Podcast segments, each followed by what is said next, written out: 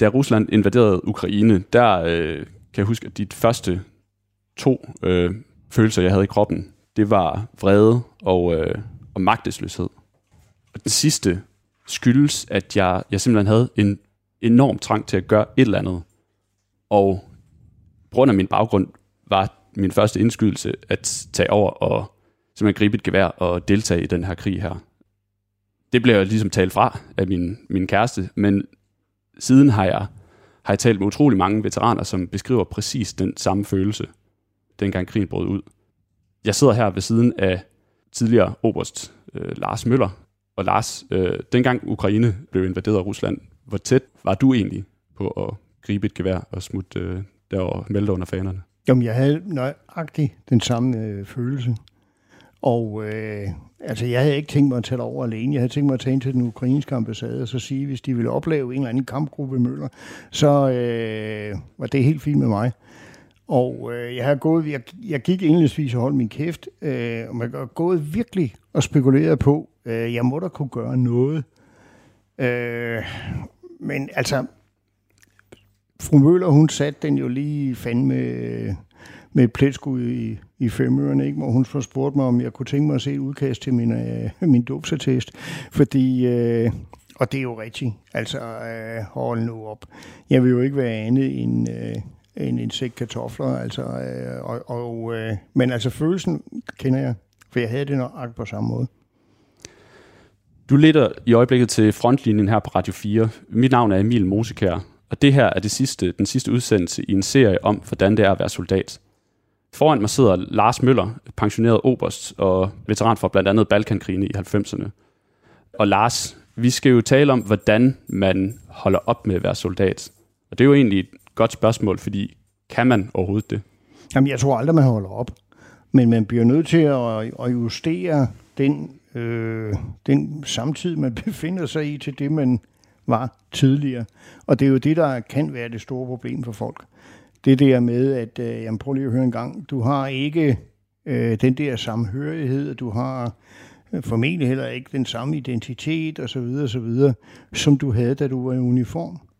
Men det er jo et led i øh, livets proces, og det bliver man bare nødt til at, øh, at, at, at vende sig til, og lade være at begynde at tude over det, for der er ikke noget at gøre ved det. Og så skal man så prøve at finde ud af, hvad fanden vil man så? Hvorfor tror du, at det, det har trukket i så mange øh, tidligere soldater i Danmark på at tage til Ukraine og gøre et eller andet, hjælpe til på en eller anden måde, og dermed måske også kæmpe? Jo, men jeg tror meget af det har lidt at gøre med, at man, øh, hvis jeg nu skal citere for Møller, det er altid klogt, man ikke er helt klar over, hvad en ståelse til at sige. Fordi øh, der er meget under tiden forbundet med, at hvis jeg nu kunne vende tilbage til det, jeg var engang, så ville jeg gøre det. Men man bliver altså ikke yngre, det bliver jeg nødt til at sige. Og de erfaringer, man har draget sig, øh, har været med til at ændre en for altid. Så du kan bare ikke starte tilbage og have det, ligesom du havde dengang. Men det tager mange, mange år at komme til den erkendelse. Og øhm, den erkendelse er også en, vi vil prøve at, øh, at komme frem til igennem det her program her. Øhm, soldaterlivet, det er jo en rejse øh, fra det normale og helt ud i det ekstraordinære. Og så vender man hjem igen. Og det er sådan set hele den proces, vi skal tale om nu. Øh, først skal vi høre fra øh, blandt andet ukrainske Sergej Harkochenko, øh, som er veteran fra den første Donbass-krig, og britiske Nicola Hall, som var udsendt med den amerikanske her til Afghanistan – og øh, derudover Vietnam-veteranen øh, John Musgrave fra USA.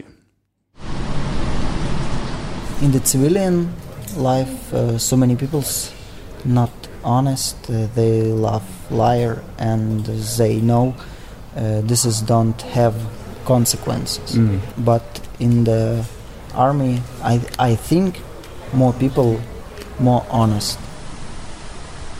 There was a this idea of family and brotherhood and just having everybody having your back and you know what I mean? That was that was one of the things out of the army period that I miss is just yeah. this genuine of they've got your back, you know. One thing that combat teaches you is your gut gets a vote. your gut always gets a vote. Yeah. And it'll stay with us as long as we're alive.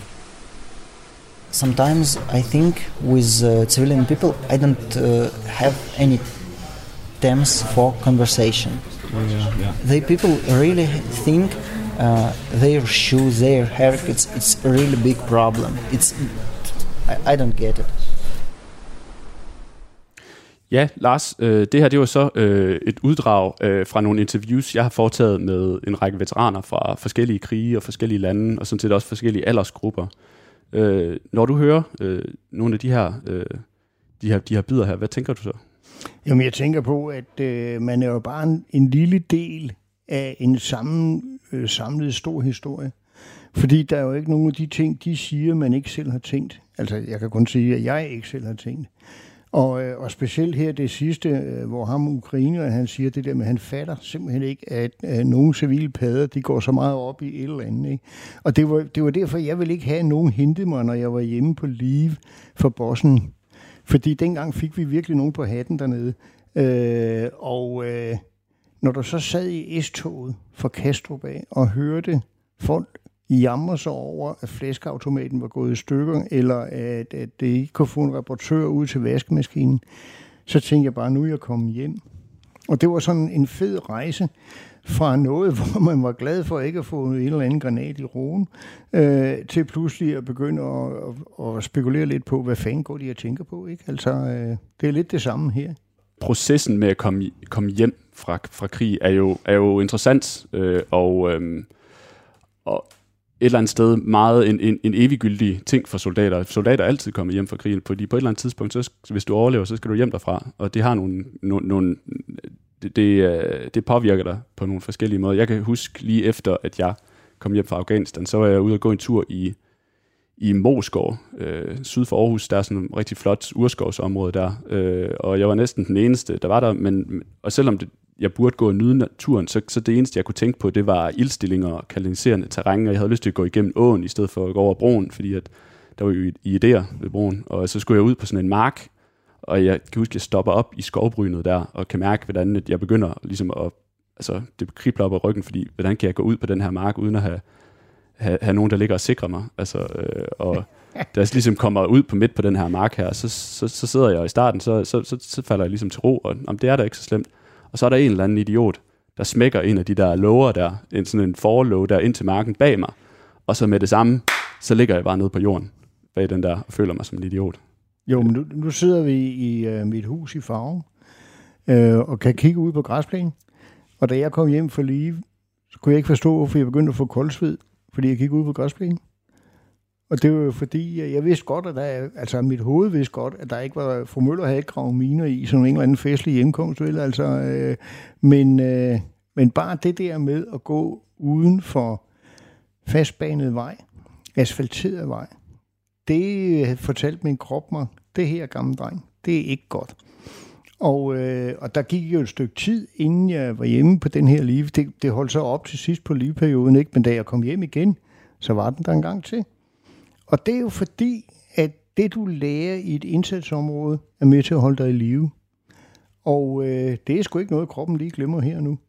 Hvad, man har nogle begreber også til at beskrive det her, altså både med, at man er dernede, og når man kommer hjem igen. Kan du ikke fortælle lidt om, om, om jo, det? det? det der med, at dernede befinder du det, der hedder battle mind. Øh, når du så kommer hjem, så skulle du gerne prøve at ligesom arbejde med dig selv for at blive sådan et normalt civilt menneske, som øh, kan tøffe rundt på gader og stræder uden at overreagere.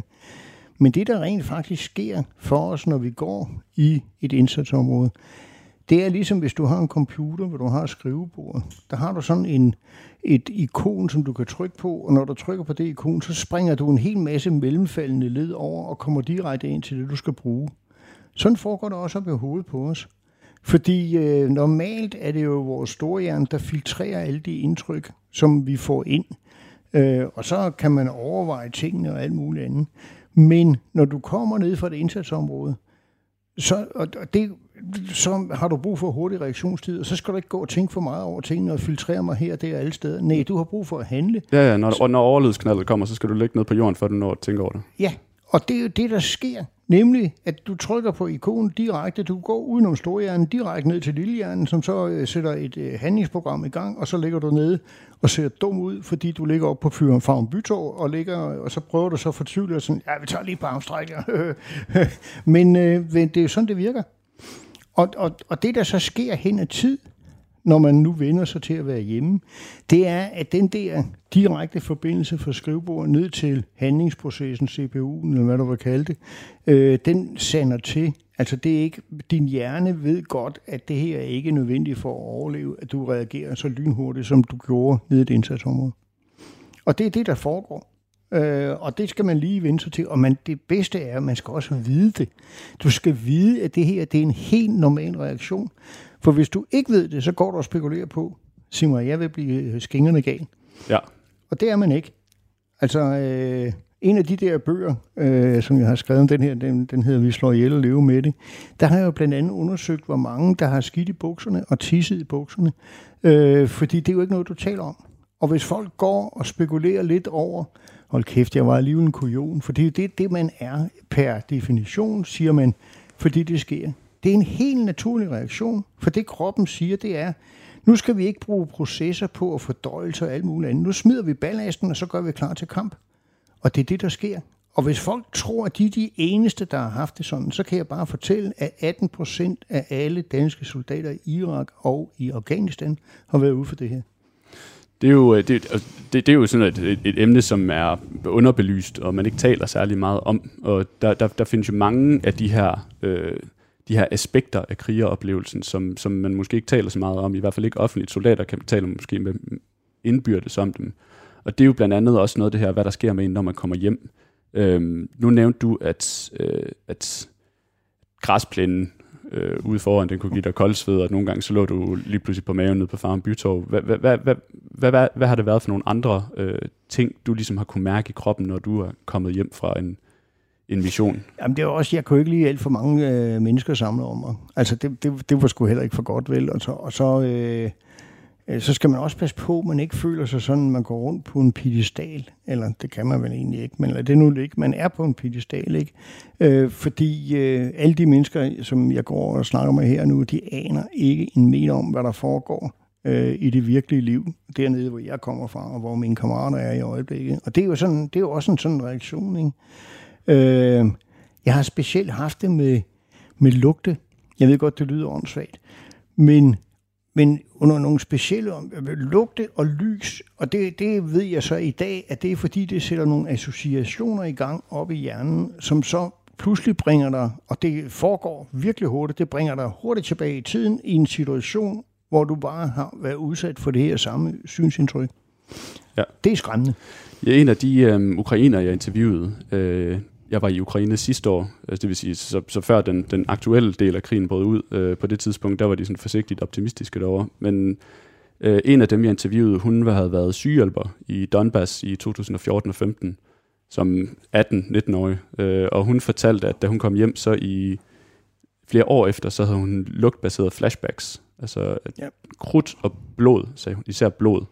Øh, fordi hun har jo bare ligget med hovedet i så mange store sår, afsprungne lemmer og alt muligt andet.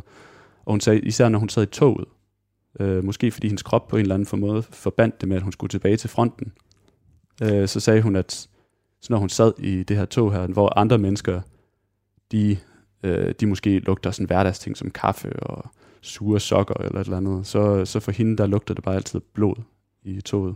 Jamen, og det kan jeg sagtens forstå. Jeg havde det sådan med flæskesteg på et tidspunkt. Fordi når mennesker brænder, så lugter det lidt som flæskesteg. Øh, så jeg havde lidt af et problem til juleaften rundt her i Hisse. Men altså, der er, altså igen, jo mere man ved om det, jo bedre, fordi man kan bare ikke selv styre det. Og man er ikke alene. Det skal man bare huske. Ja. Der er nogen, der har prøvet det her rigtig mange gange, og de har også gået og spekuleret på, at det er mig, der er sindssyg. Øhm, glæder du dig til at komme hjem, når du, når du har været udsendt? Ja, altså det at nu har jeg jo været rigtig meget afsted. Øh, ikke på missioner, men på besøg. Jeg tror faktisk, det sted, jeg har opholdt mig næst mest øh, af, af udenlandske, det, det er i Afghanistan. Øh, for jeg var jo nede på de forskellige hold siden øh, hold 3, og så ind til det sidste hold, hvor jeg tog mig selv ud, og det var på øh, Lenny Fredskovs hold, det kan jeg ikke huske, hvad hold var. Men det er jo fordi, jeg ikke kunne komme op i Chinooken selv. Altså, jeg blev nødt til at sætte mig... Altså, du ved jo selv, når du har gået rundt med alt det lort på i så lang tid, øh, så begynder man at blive træt i knæene og i ryggen. Ja, og, da jeg, og da jeg fandt ud af, at jeg ikke længere kunne tage skridtet op og selv komme op Chinooken, men jeg blev nødt til at slå min velpolstrede bagdel i, øh, du ved, det der, der hænger ud, så du lige kan svinge benene op. Så blev jeg ind med mig selv om, det er sidste gang, jeg kommer herned, fordi du skal ikke kun være en sæk kartofler. Fordi øh, hvis du ikke kan tage en af svindene og løbe med ham, for der var ingen, der siger, at det er, det er mig, der bliver såret, det vil godt være ham, så har jeg ikke noget at gøre der. Og, der, og der pensionerer jeg mig selv øh, for at være med til de her udsendelser, fordi øh, så skal jeg ikke være der. Mm. Og, og øh, ja, det er, jo, det er jo surt at erkende det. det, det men no, nogle gange så, så det at erkende, at man, man er blevet ældre, det er, jo, det er jo noget, vi alle sammen må, må gøre gradvist. Jamen, jeg vil blive nok nødt til at sige heldigvis. Fordi der, der er sgu noget lort ved, at jeg ikke at kunne have sagt, at det, var, det var fedt, at jeg er blevet ældre. Ikke? Fordi der er jo mange, der ikke bliver ældre. Men hvad så med for eksempel i, i, i Balkan? Øh, øh du, du, mange danskere kender dig nok øh, fra, fra din rolle i Operation Bøllebank øh, tilbage i, øh, i midten af 90'erne, 94 eller 95? Ja. 94, 94. ja. Øhm, dengang du skulle hjem øh, fra, fra, fra den mission, glædede du dig til at komme hjem der? Jamen, det gør du jo. Ja. Det, det eneste, der var problematisk her, det var bare, at øh, jeg ikke var den sidste. Fordi jeg havde jo også fået et rigtig nært forhold til til de svenske krigskale i Nordbat 2. Og, øh, men det var bare sådan, så det danske del skulle hjem på det her tidspunkt, så det passede med rotationen. Og jeg havde det rigtig skidt med, at der var mange af de der svenske øh, krigskammerater, som jeg havde stolet på med mit liv, og jeg vil gøre det igen den dag i dag, at de blev dernede i nogle, vist nok et par uger, ikke? Fordi hvad nu, hvis der skete noget, øh, mens jeg var hjemme? Kunne jeg have gjort en forskel? Det skete der så heldigvis ikke, fordi ellers havde det, havde, det havde ikke været godt. Men, men øh, selvfølgelig, der, du er modstridende følelser, fordi du glæder dig til at komme hjem, ja. Du glæder dig til at se din datter, du glæder dig til at se hundedyret. Øh, jamen selvfølgelig. Men samtidig, det skal ikke være på bekostning af, at du svigter nogen, der går dernede. Og, så, så det, det, det lyder lidt åndssvagt, fordi jeg selvfølgelig glæder mig så til at komme hjem, ikke? men øh, jo jo. Der er noget, jeg nogle gange har tænkt over, fordi i, i helt gamle dage, øh, når man havde været i krig, øh, så, så marcherede du hjem fra slagmarken eller sejlede i skib. Øh, det kunne jo tage alt fra et par uger til måske flere måneder. Øh, hvorimod i dag, så kan du jo sætte dig ind i en flyvemaskine, og så under et døgn efter, så står du hjemme i Danmark. Hvad, hvad, hvad, hvordan tror du, det har påvirket måden, soldater kommer hjem på? Om der er ingen tvivl om, at det, øh, det betyder meget. Fordi det, der skete i gamle dage, når du sejlede hjem fra, fra 2. verdenskrig eller et eller andet, jamen så som oftest, øh, hvis vi ikke lige taler nødvendigvis amerikanerne, de havde det der åndssvage rotationsprincip. Øh, men, øh, men så fik du jo bearbejdet alle de ting, du har været igennem på den der lange tur, hvor du har siddet og snakket med folk, og øh, det er jo det, vi vil kalde en debriefing plus i dag, ikke? Men øh, man så det jo allerede i starten af Vietnamkrigen, hvor dels roterede folk jo, da du sendte dem ikke hjem med enheden. Og så pludselig sad folk i en flyvemaskine, og 18 timer senere, der var det på øh, hjemme ved, ved, i USA, hvor man havde gået og været rigtig stolt af det, man havde gået og lavet, hvis man havde overlevet, og pludselig kommer man hjem og bliver kaldt en babymorder af en eller anden bebrillet idiot, der aldrig nogensinde har været i nærheden af en gang øretæv eller noget som helst. Øh, og det ødelagde mange ting for rigtig mange veteraner.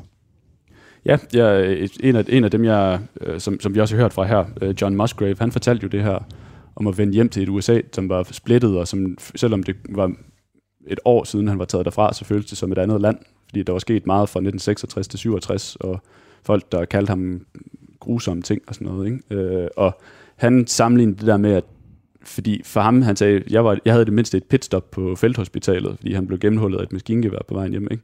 Øhm, men han sagde, det der med at flyve folk hjem på den her måde her, ikke, hvor der går 24 timer, til du så hjem, han siger, det er ligesom at skifte gear uden at bruge koblingen. Ja, men, og det er jo en af de ting, vi har fattet i dag det er, at det, der hedder bearbejdning, er helt afgørende for, om du laver en psykisk skade. Øh, der er nogen, der laver en psykisk skade alligevel. Det er så bare sådan, som det er. Men, men bearbejdningen øh, er helt afgørende for, hvordan også, at øh, du udvikler en psykisk skade. Det er jo sådan, så PTSD, som jo opstod i forbindelse dels med Holocaust øh, overlevende, men også dels i forbindelse med Vietnam, er jo ikke en medicinsk diagnose. Det er en politisk diagnose. Det var noget, man fandt ud af for at kalde det i, skal vi kalde det, en eller anden stor suppegryde, hvor man kunne putte alt muligt alting ned i. Og PTSD-tilfældene var ikke ret mange i Vietnam. Altså, det var virkelig en af de krige, hvor de amerikanske psykiater og psykologer havde fundet ud af, hvordan imødegår vi det her. Men da folk så landede i USA, der var splittet, så eksploderede de psykiske skader, fordi bearbejdningen, som er en del af det her, bare ikke var delt ud til samfundet. Det er jo ikke alle, der kommer lige godt hjem fra krigen. Øhm, øh, man kan blive påvirket på mange forskellige måder, som du også lige har taget, taget lidt hul på her. Øhm, først skal vi lige øh, igen høre fra nogle af de her øh, veteraner fra andre lande, øh, amerikanske John Musgrave, som, som selv kom hårdt såret hjem fra Vietnam øh, i 1967, og fra britiske Nicola Hall, som øh, var udsendt til Kosovo og Afghanistan. I used to have dreams, and these were almost nightly, where the NVA were chasing me through the jungle. My rifle didn't work, and I'm running through the jungle like a bare ass ape, and I don't have any of my buddies with me. I miss the noise of Kandahar with them shooting RPGs off the side of the mountain. I miss those noises, right? Like Yeah. I miss the noise of explosions off in the background and shit like that. Like Oh, yeah, I yeah, miss yeah. that noise. background noise. Yeah. Yeah. It was way too quiet. Ja. So where I used to live, there's a range, there's a military base in a range, and just hearing the guns going off, like the noise, it's like a very reassuring noise for me. I still have combat dreams, but not every night. But uh, and I still have screamers occasionally. Uh, I, I felt bad for my kids when they were little. Ja, og du lytter stadig til øh, frontlinjen på Radio 4. Mit navn er Emil Mosikær, og overfor mig sidder Lars Møller, pensioneret oberst og veteran fra blandt andet Balkankrigene i 90'erne. Vi har jo lige lyttet til, til, til, til et par stykker her fortælle lidt om, om, om nogle af de, de, de måder, som krigen har påvirket dem. Jeg, noget, noget af det, som en af dem, jeg også hæfter mig ved, øh, en ting er mareridtene, som, som John fortæller om, men det her med øh, Nicola, øh, Nick, som fortæller om det her med, at hun egentlig fandt tryghed i at lytte til, altså efter hun kom hjem, øh, af lyden af skud. Altså hun savner lyden af, af af Afghanistan. Der var noget tryghed i det, og så det vil sige, at hun, hun egentlig finder det trygt at, at, at ligge her og sove og kunne høre lydene inden fra skydebanen på militærbasen. Jeg kan huske, at jeg faktisk interviewede en Balkan-veteran på et tidspunkt for nogle år siden, som, som fortalte det samme. Han, han boede øh, på et KFUM-hjælp ved siden af en kaserne, og øhm, han sagde, at mest af natten sov han jo typisk ikke, men hvis at, at soldaterne inden for kasernen, de var enten i felten eller på skydebanen næste dag, så faldt han til ro derhen af formiddagen, fordi han ligesom kunne høre øh, lyden af de her skud her. Hvad, hvad, hvad, hvad, hvad tror du, at det er, der er på spil der? Jo, men det, det der sker er jo, at øh, du var jo tryg dengang. Jeg ved godt, det lyder åndssvagt. Men du var tryg nede i noget, i, i et miljø, du kunne blive slået ihjel i en, øh, uden at du vidste altså, ret meget videre om det. Men det gik jo rigtig godt, for ellers havde du ikke kunne opleve det. Og, øh, og det, at man kunne vende tilbage til det miljø, hvor nogen, og de, og de var også inde på det tidligere, der var nogen, der havde deres ryg. Altså, uanset hvad, så ved du, at der står et par vagtposter op i en sanger eller et eller andet, og holder vagt over, at der kommer sgu ikke nogen øh, ind her, uden at det bliver pumpet fuld med bly. Jamen, det, det giver sådan inder, øh, helt inder i, i, i, i hjernen. Det giver sådan en, en fornemmelse af, at øh, jamen, det er okay. Så jeg, jeg tror, det er det, der, der, der foregår. Ikke? Altså, jeg har ikke haft det sådan. Jeg synes, de er nogle støjsvin, når de, øh, når de skyder løs op i mit sommerhus. Ikke? Men, øh, men, men det er jo heldigvis også forsvundet de sidste par år, for vi har ikke nogen ammunition. Så det, øh, det, Nej, det er jo meget heldigt. Ja. Ja. ja. De nævner også øh, Marit, øh, og øh, jeg kan huske på et tidspunkt, at jeg læste, øh, nogle, noget, en, en artikel, der handlede om, om PTSD hos, øh, hos folk i antikken, altså for flere tusind år siden, hvor der blandt andet var øh, nogle kilder fra, jeg tror det var Syrien eller sådan noget, vi er helt tilbage sådan noget 3000 år siden, hvor der er tidligere soldater, krigere vil man kalde det dengang, som beskriver, at de bliver hjemsøgt af genfærdene af deres slagende fjender. Øhm, du har beskæftiget dig meget med i, i de, de bøger, du også har skrevet om det her emne, om også, hvad kan man sige, det mere historiske aspekt. Øhm, hvad, hvad, kan man sige om, om, om, om krigens eftervirkninger i forhold til de mennesker, der kommer før os? Jamen altså, det er kulturelt bestemt. Det er 100% sikkert. Øh, jeg tror ikke, der var ret mange. Jeg tror så nok, der har været nogen. Men jeg tror ikke, der var ret mange vikinger, der led af PTSD. Og det er jo fordi, at dengang var dagligdagen en helt anden rå øh, virkelighed. Altså, vi vil kalde den rå, ikke? men det var jo deres dagligdag. Så det der med, at der, mus, der smutte lige en finger, ikke? altså, jamen her gud, altså, og hvad så, ikke? Og øh, bare se sådan noget som at, at se en henrettelse, det var jo en folkeforløselse, da Struense og Brandt, de blev øh, halshugget på, på fælden, hvor fanden det var henne. Øh, øh, I dag er det jo en årsag til PTSD.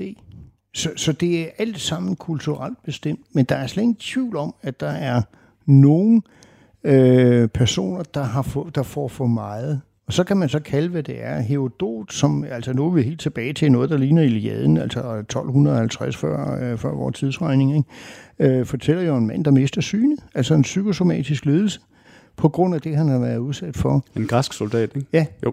Så, så der er slet ingen tvivl om, at, at Ja, der findes noget. I gamle dage kan man jo den svejsiske syge. Man mente jo, fordi svejserne var berømte lejesoldater, og når nogle af dem blev syge, altså en psykisk skade, så må det være, fordi de kom ned fra højlandet, og derfor havde de den svejsiske syge, og så mente de bare, at de skulle op på toppen igen, så blev, så blev de helt i orden. Ikke? Og, øh, og, og, det, og det er jo, hvad man nu har kaldt det hele vejen op igennem. En af, en af øh, indikationerne på en PTSD i dag er jo det, der hedder flashback. Men flashback er jo inspireret af noget, som vi kender fra film. Og før film begyndte at blive aktuelt, var det sgu ikke noget, der hed flashback. Nej, der var det mareridt, og det som du siger, øh, hjemsøgende spøgelser og sådan noget der, men de beskriver den samme ting. Og øh, så man skal bare være opmærksom på, at der er ikke noget nyt under solen. Det her, det har altid eksisteret. Og det, der er det gode ved det, det er, at det er en nødvendig omkostning, som man har som samfund i det øjeblik, man øh, sender unge mennesker i, i krig. Og, og sådan er det bare. Jeg kan huske, at i USA har man det her begreb i 1800-tallet, som man kalder soldier's heart. Og øh, jeg, jeg, jeg ved ikke, der, der er et eller andet ved det begreb, som jeg egentlig, jeg, jeg, jeg, jeg synes, det, der er et eller andet interessant ved det. Øh, kan du beskrive, hvad det er, det går ud på? Ja, men det, man vidste jo ikke rigtigt, hvad man skulle kalde det. Nogen kaldte det jo også hysteri, hysteri eller, eller øh, og så ængstelse, eller og så når vi går lidt længere frem, det er fordi britterne bruger også det der soldiers heart. De mente så, at det var fordi, det trykkede på, på hjertet, og derfor prøver man så at eksperimentere sig frem med, med forskellige bæringer af udrustninger. Vi så, de så det under borgerkrigen også, altså øh, det var England, de virkelig fik nogen på gummerne til at starte med lige omkring øh, 1899-98, øh, altså til 1901, tror jeg. Øh, så det her, det, før den tid hed det The Railway Spine, jernbaneryggrad. Og det var jo fordi, at de første jernbaner var jo ikke skide sikre, så derfor når der skete en jernbaneuheld, øh, så var der mange, der kom til skade, og de omkringstående, øh, som var civile, de fleste af dem, de led pludselig af Railway Spine. Og det er det samme som Soldiers Heart, og det er det samme som en PTSD i dag.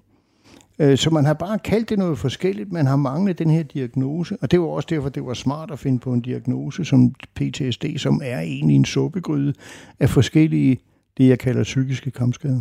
Ja, fordi at nogle gange så har jeg tænkt med, med PTSD, at øh, nu har vi jo, det er jo, det, er jo en, det er jo en betegnelse, vi har opfundet, og så har vi besluttet os for, at målstolperne for, hvornår der ligesom er mål, de står, nu kan man selvfølgelig ikke se noget, for det er radioen, men de står her og her, og hvad der ligesom, men, men, men hvis man så rammer noget, der er udenfor, hvis den er på stolpen, har man det, fordi jeg har jo, man kan sige, ligesom alle andre, er der jo ting med mine udsendelser, jeg har selv været i Afghanistan, øhm, som, som påvirker mig den dag i dag.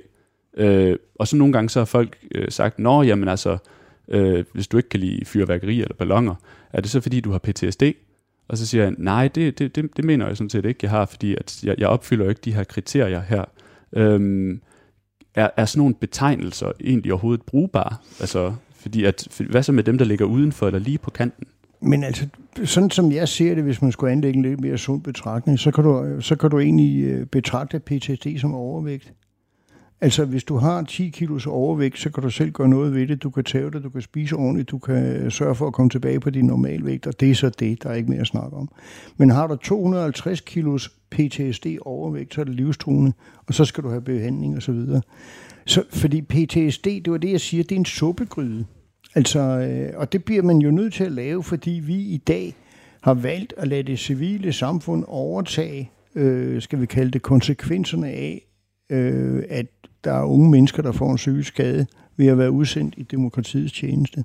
Og så har man anvendt det civile system, arbejdsskadesystem, øh, til ligesom at prøve at oversætte det til, øh, på militære forhold, og det kan man ikke. Men det har man gjort, det er jo det bedste, vi havde, og det er derfor, vi også ender op i nogle totalt tåbelige historier om, at en, ja, du ved jo selv, hvad en sweeper han lavede ned i, øh, altså en, der gik og, og lyttede efter miner og alt muligt andet. Det er en af gik de foran med minesøren, ja. ja. Det er et af de farligste job, man overhovedet kan have. Og at man fra Arbejdsskadestyrelsen kunne sige, at han ikke var i tilstrækkelig livsfar til at kunne få en erstatning, det, det viser jo kun, at de har ikke fat en jordisk fis af, hvad der foregår. Og derfor kan du ikke anvende det. Men det er bedre end ingenting. Det skal man bare tænke på. Øh, har, har du nogensinde selv øh, øh, sådan overvejet, om du måske havde PTSD? Har du nogensinde siddet og kigget dig i spejlet og tænkt, kan jeg vide, om jeg har PTSD?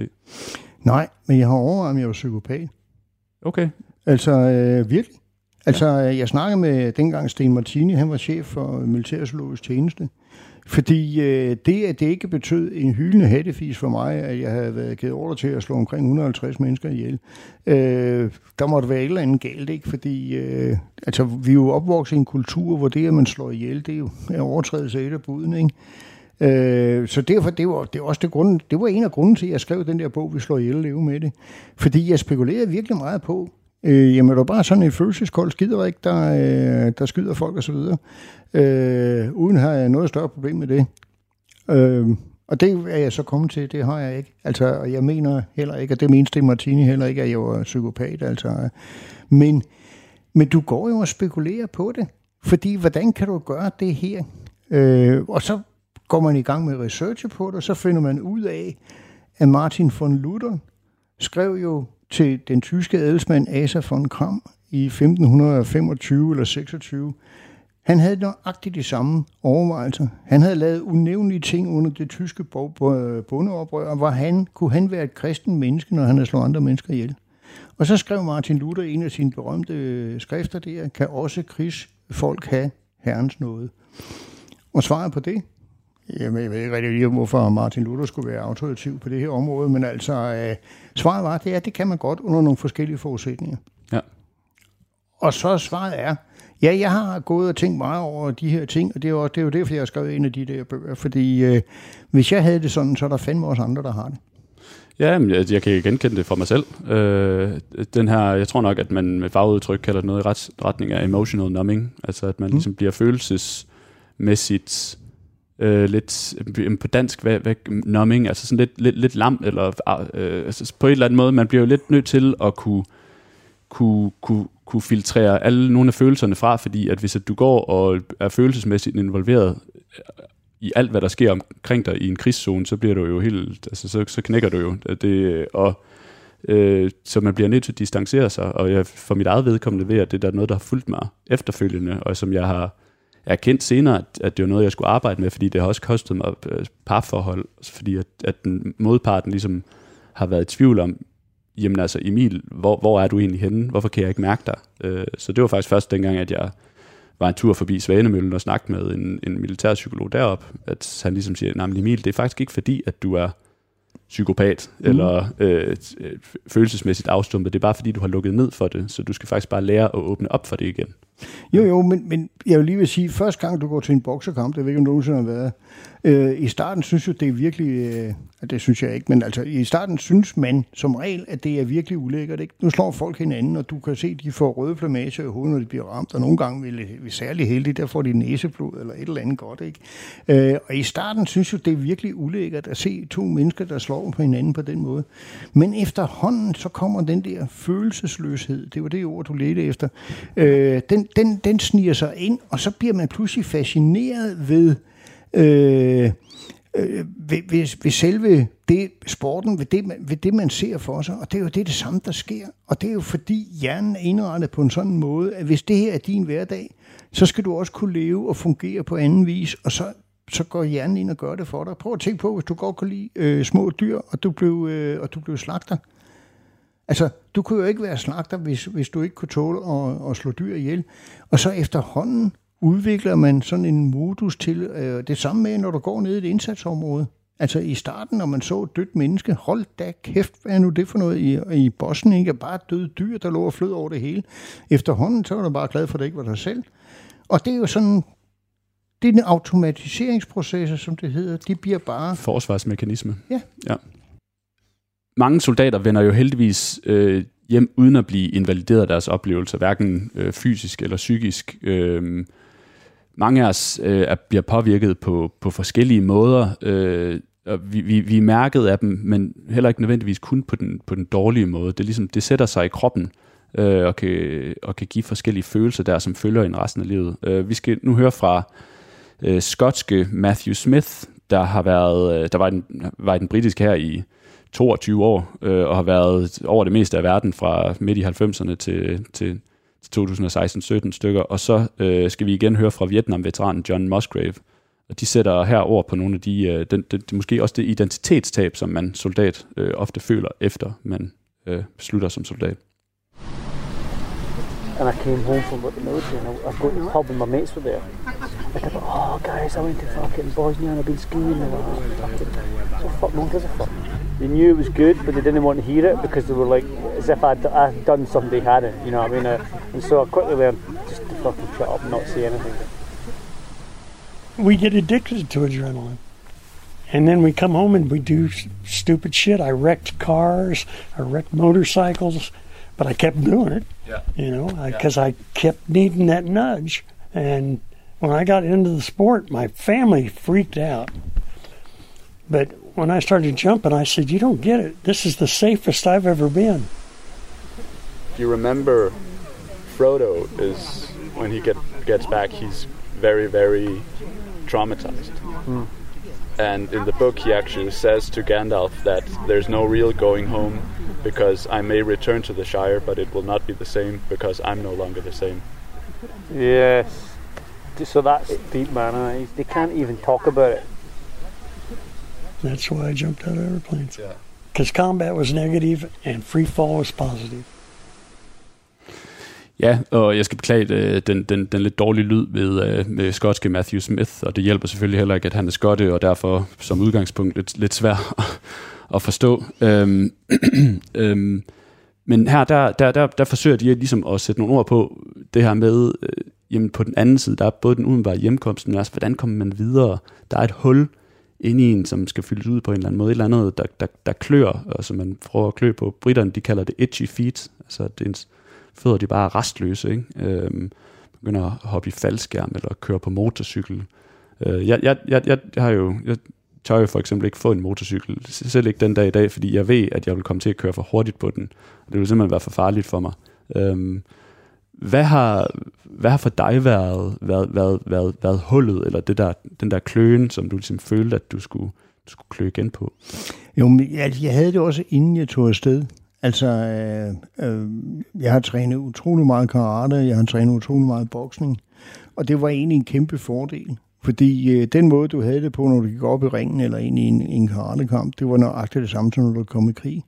Altså, når du gik ud til at komme i kamp, så havde du det fuldstændig, som du stod op i ringen.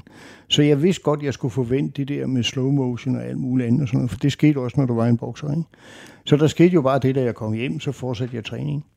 Altså, så, så det har jeg egentlig, jeg har ikke øh, følt, jo, en af de ting, som jeg har lagt mærke til, det var jo, at så efterhånden så bliver du ældre og ældre, da jeg blev pensioneret, så tog jeg et havkajakkursus.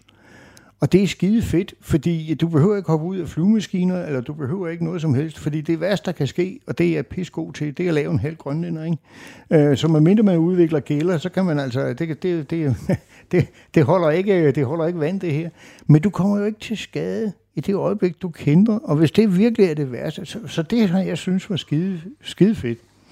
Men, men det er jo sådan noget, vi taler om, ikke? Fordi, øh, og jeg har så bare brugt en helvedesmæssig energi på, at dem, der skulle afsted, de skulle have det bedst muligt øh, for det, jeg kunne gøre. Altså alt, hvad jeg kunne gøre og påvirke mine øh, omgivelser til, og så videre, og så videre. Så skulle de knægte og, øh, og sveninder, der tog afsted, de skulle bare udstyres og trænes og gøres, sådan så jeg kunne sige bagefter, det er, ikke, det er i hvert fald ikke på grund af inkompetence fra min side, at der er nogen, der kommer til skade. Og, det, og jeg har været heldig at arbejde for en general, Knud Bartels, som havde det på nøjagtig samme måde. Altså, det var sådan et godt team, ikke? Fordi vi vil fandme fløjt med ikke finde os i det. Og det, så får du også lidt afløb for det. Hvad kan jeg gøre øh, for ligesom at hjælpe? Hvis man snakker med soldater, især når man selv er soldat, og, som, som jo betyder, at folk de typisk er lidt ærligere, end hvis de, vil, hvis de så har snakket med en civil, så, så synes jeg, at det er meget gennemgående øh, ved folk, at de tit lyder ret nostalgiske omkring deres soldatertid, især når de har været udsendt. De, de, og det lyder jo næsten som om, de savner den, og for nogle, nogle af dem, jeg har spurgt, har jo direkte sagt, jeg vil faktisk ønske, at jeg kunne vende tilbage. Øh, John Musgrave, øh, han, han, han sagde, jamen altså, der, han, han savnede Vietnam utrolig meget, især lige efter han kom hjem, men sådan set også sidenhen. Øh, hvorfor tror du, at der er så mange veteraner, der savner at være i krig? Det lyder, fordi det lyder jo et eller andet sted helt sindssygt, hvis man ikke hvis man hører det som ud, udforstående. Jamen, jamen, det tror jeg heller ikke, de gør. Jeg tror, de savner det, de var engang. Jeg tror, de savner evig ungdom, øh, at kunne gøre det samme, som man kunne dengang. Og så er det sådan en, en, skal vi kalde det, en beskrivelse af tingene. Ikke? Hvis du prøver at lægge mærke til de, jeg ved ikke, om du har set dem, de gamle, øh, de gamle soldaterkammeraterfilm, Jamen sådan var det jo også. Folk de tænkte tilbage til dengang, vi var soldaterkammerater, og det var med de rigtige sange, og det var med... Altså, det, Solen det skinnede altid. Ja, og det, nej, ikke altid, ikke når du skulle igennem tyrens røvhul og sådan ja. men, altså, men, men alle de der ting, for det, de reelt drømmer sig tilbage, det er, de drømmer sig tilbage, så det de var engang. Og det skal man jo bare være 100%, det er en udmærket drøm, og det skal man have lov til at have. Man skal bare ikke tro, at den er realistisk. Og nu er vi tilbage til Ukraine igen, ikke? Altså, øh, fordi, jamen, det var fint, det jeg kunne engang, det kan jeg ikke mere. Derfor har jeg ikke noget at gøre der. Og hvis du nu tænker dig rigtig godt om, Bassemand, øh, var det hele så bare altid kun pissegodt? Nej, det var det ikke. Der har i hymme været mange sure timer i det, men du tænker jo kun på de gode ting, for det er sådan, vores hjerne den fungerer. Hvad savner du selv mest ved at være soldat, og måske ikke bare ved at være soldat, men sådan set også ved at være udsendt, og også i en hård mission? Jamen, jeg savner ikke noget af det mere. Øh, jeg kan tænke tilbage med vemod på det. Jeg er jo stadigvæk medlem af den der Nova 2-gruppe, øh, hvor øh, der er mange, kan jeg se, at de, især de svenske øh, krigere der, som lever tilbage i den tid, og de holder fast i øh, alle de der øh, sammenkomster, der er, og så videre, og så videre. Øh, jeg deltager ikke i sådan noget mere. Altså, øh, fordi jeg ved godt, at jeg er kommet videre. Jeg ved også godt, det er bare at se sig selv i spejlet. Altså, hallo? Ham der, han ligner altså ikke ham der for 20 år siden, eller for, ja, det er jo sgu længere tid siden, ikke? Altså, det er jo til at blive dårlig af. Men der er bare ikke noget at gøre ved det. Så, så øh, jeg kan sagtens forstå, at man lever tilbage i det der, og der er der mange, der, jeg har så mange rigtig, rigtig gode minder øh, for den tid, og det er jo det, du gerne vil tilbage til, men det er jo ikke realistisk vi hørte jo fra Matthew Smith her, skotten, øh, det var lidt svært at høre, øh, men han fortalte, at da han kom hjem øh, fra, fra Bosnien i 95, det var hans første udsendelse, øh, han var 18, så siger han, så kommer han ned på poppen, øh, hvor han ligesom også mød, hvor hans venner, øh, som han er vokset op med, de jo stadig sidder, og han har stort behov for at fortælle, men som han siger, de, de, de, de virker uinteresserede, og han, han, han siger, at han tror måske, det er fordi, at han havde oplevet noget, de ikke havde oplevet, øh, og så, øh, så, så, så klappede han i, øh, og, og, og ligesom bare, bare holdt det inde, fordi at, hvis de ikke ville høre om det. hvor vigtigt tror du, det er det her med at få mulighed for at fortælle om sine oplevelser? Om det er et led i det øh, bearbejdning. Altså, øh, og, og, øh, og det, det findes der mange måder at gøre på. Men jeg kan sagtens følge ham i, at øh, hvis du kommer ned og, og vil prøve at fortælle, altså hvis man har haft en eller anden sammenkomst med gamle øh, øh, gymnasieelever eller et eller andet, øh, hvordan og ledes. Jeg fortæller aldrig en skid om, hvordan og ledes, fordi de forstår det ikke. Øh, og det ved du også selv. Altså, øh, du kan være sammen med nogen, som du har haft det skide godt med. De forstår bare ikke den tur, du personligt har været ude på. Og jeg lige vil sige heldigvis for det. For det er, jo, det er jo det, vi får vores penge for, at sørge for, at de ikke forstår. Øh, så skal man bare ikke bagefter at gå og være skidesur over, at de ikke forstår det. Fordi selvfølgelig gør de ikke det. Kan det være en af grundene til, at folk, øh, mange veteraner kender med savne det, fordi de savner at være i nogle rammer, hvor folk forstår dem? Ja, selvfølgelig. Altså, du, du savner sgu da være sammen med nogen, du har haft nogle fede oplevelser med, og nu siger jeg fede, og det bør nok være i anførselstegn, ikke? Øh, men, men selvfølgelig gør man det, og det er også derfor, at der er øh, en skidegod ting med vores soldater hjem, og soldaterforeninger, og øh, de Facebook-grupper, hvor folk de kan øh, købe. Det skal bare ikke tage overhånd. Men jeg kan sagtens forstå, at øh, man efter et stykke tid har behov for den. Men altså, fru Møller var ved at være træt i ansigtet, når øh, en bunke fulde nordlænding, som havde hældt øh, masser af hjemmebrændt sprit i roen fem år efter jeg var kommet hjem fra Boston, lige ringede og ville tale med øverste løjtnant Møller. Altså, det var sjovt nok lige et par måneder efter, men øh, det er til dig. Uh, uh, uh. og, og, og det kan jeg sagtens forstå. Men og, og jeg kan også forstå, at hun ikke kunne forstå, at det var skide fedt at høre, at de havde det godt. Men, øh, men det er jo sådan, det er. Altså, der er ingen grund til at jamre sig over det. Det, det handler vel også om at finde en, en, en mening i det, man, man beskæftiger sig med. Og når man, er, når, man er, når man er afsted og indgår i det her tætte sammenhold, så, så, så uanset hvor frygteligt det var, så, så kan der jo være en følelse af, at jeg har en, faktisk en betydning. Jeg, jeg har, det er en meget intens mening med tilværelsen lige nu og her, fordi at det har en betydning, måske ikke et stort billede, men så har, for ham ved siden af. Det er faktisk vigtigt for ham, at jeg eksisterer, øh, fordi at jeg er sweeper, eller jeg er sygehjælper. Øh, og så kommer man hjem og sætter sig på en bænk, og så kan man sidde der en hel dag og spekulere på, er der nogen, der vil opdage, hvis jeg forsvandt fra verden? Fordi lige pludselig så har man, føler man måske, at man ikke har en betydning længere. Øh, så det handler måske om at finde den der mening med tilværelsen, og så er spørgsmålet, hvordan, hvordan gør man det? Hvordan, hvordan, hvordan har du selv fundet en, en, en mening i den sådan, civile verden? Men, og, det, og det tror jeg, du har rigtig meget ret i, det der. Men punkt et, der mener jeg, at man skal lade være at skave sig. Altså, det, det skal vi lige starte med, ikke? Altså, det, det er så synd for mig, gud ej. Tag dig sammen. Øh, det er det ene. Det andet er, at så må du jo lave en. Altså, øh, og, og jeg gjorde jo det, Øh, og det jeg er jeg sikker på, at jeg har snakket mig ud af en, en PTSD eller, eller, eller, en, eller en psykisk kampskade, eller hvad ved jeg, øh, ved at holde en masse foredrag. Og så begyndte jeg pludselig at blive forfatter. Og så begyndte jeg at, at, at føre mig frem med meninger til højre og venstre. Jeg ved godt, at jeg har sat mange generalers tålmodighed ufattelig meget på, øh, på prøve. Ikke? Men et eller andet sted hen har jeg været pisselig glad. Fordi øh, det er jo ikke dem, jeg snakker til. Jeg snakker til Ja, til sådan nogen som jer, der skulle afsted. Jeg snakkede til... Øh, altså, jeg talte til, til folk, hvor jeg synes, jeg kunne gøre en forskel. Og, og det, det, det, det virker fint for mig. Altså, øh, og så kunne jeg kaste mig ud i at lave en hel masse projekter med bokseklubben og karateklubben, og jeg skal komme efter dig og sådan noget. Men det var egentlig ikke så meget det. Det var mere det der med, jeg kan ikke tåle at sidde stille. Øh, og så skal man bare huske at lade være under sig selv. Der er ingen andre, der har. Du, øh, du har også øh, nævnt for mig på et tidspunkt, at, øh, at, at du på et tidspunkt øh, begyndte at gå på jagt.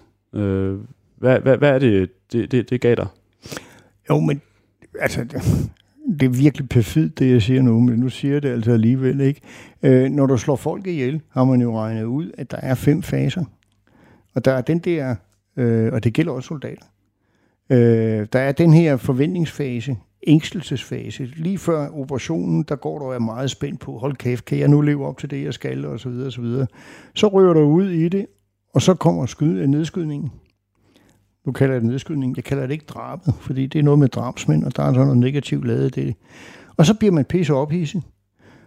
Og så kommer den der refleksion. Var det nu også nødvendigt, eller kunne jeg undgå det her? Og så kommer bearbejdningen. Det sker også ved jagt.